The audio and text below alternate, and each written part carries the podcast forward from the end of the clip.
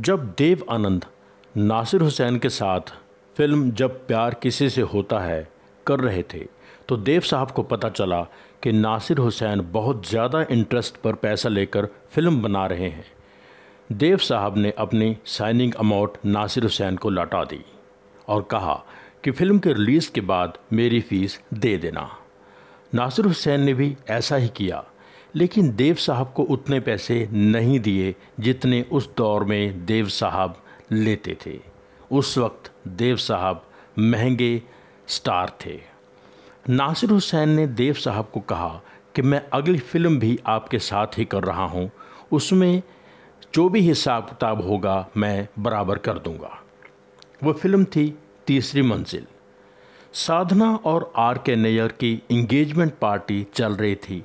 जिसमें देव साहब ने मज़ाक करते हुए नासिर हुसैन से पूछा कि तीसरी मंजिल के लिए मुझे कितने पैसे दे रहे हो? नासिर हुसैन ने कहा, आप फ़िक्र मत करो, मैं देख लूँगा।